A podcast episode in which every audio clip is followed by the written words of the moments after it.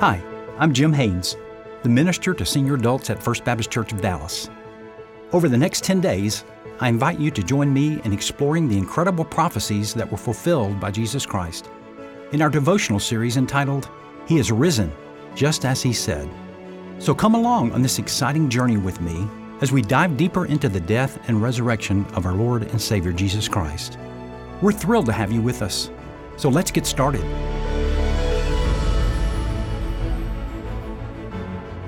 This is day two, and today's devotional is titled Blessed by a Single Seed by Dr. Jim Wicker. Let's learn more about the prophecy The seed of Abraham will bless all nations. Galatians 3 8 says, The scripture, foreseeing that God would justify the Gentiles by faith, preached the gospel beforehand to Abraham, saying, All the nations will be blessed in you. What will happen in 2023? Supermarket tabloids are full of salacious predictions from self appointed prophets, yet their accuracy rate is abysmal about 6%. Their few alleged successes occur only when the prophecies are so general that fulfillments are guaranteed. A scandal will occur in Hollywood. A major earthquake will happen. Wildfires will ravage California. Classified documents will be found in a president's home. Thankfully, God's prophecies are different. They are 100% accurate as well as pinpointed in detail. In Galatians 3, verses 8 and 16, Paul cited an amazing prophecy that 1. was given far ahead of its fulfillment, 2. focused on the blessings by the Messiah, and 3.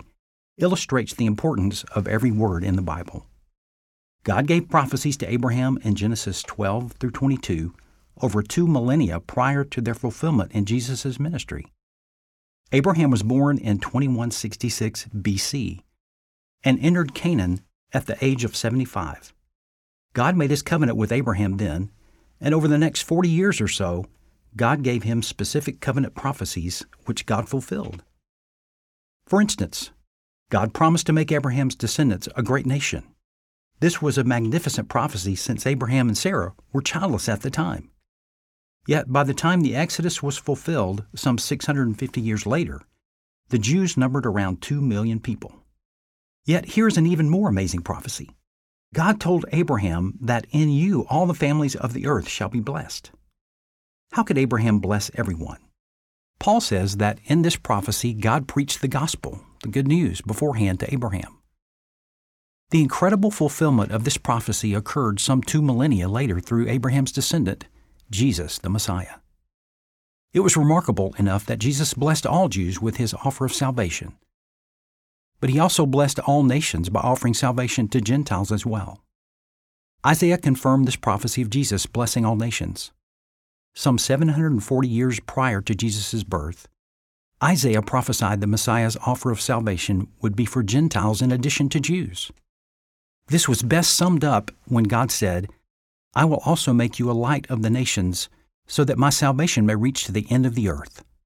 Jesus quoted Isaiah's prophecies early in his ministry in Nazareth.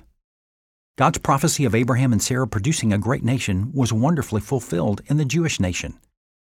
Their greatest purpose was to be God's people through whom the messianic line went and culminated in Jesus. Galatians 3:16 explains God's promise to Abraham to bless all families in the world was accomplished through Jesus, the seed. Now the promises were spoken to Abraham and to his seed. He does not say, and to seeds, as referring to many, but rather to one, and to your seed, that is Christ.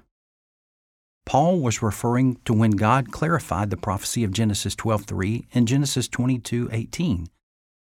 God said, "And in your seed all the nations in the earth shall be blessed."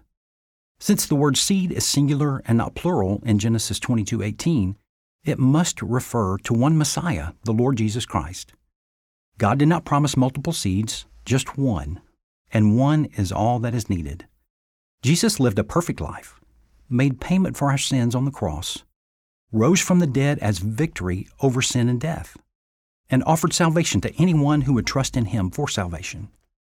This crucial detail of a singular seed versus plural seeds in God's prophecy shows the importance of the plenary verbal inspiration of Scripture.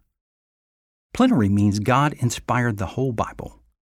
Verbal means he inspired every word in the exact form he wanted it in the Hebrew Old Testament and Greek New Testament.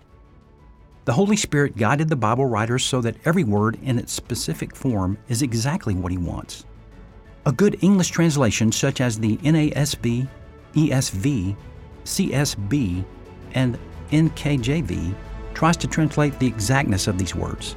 So, we can fully rely on the accuracy of the Bible, the Word of God. All right, great job. Let's go out and find other people to bless this Easter season by sharing with them Jesus' greatest blessing, His offer of salvation through faith in Him.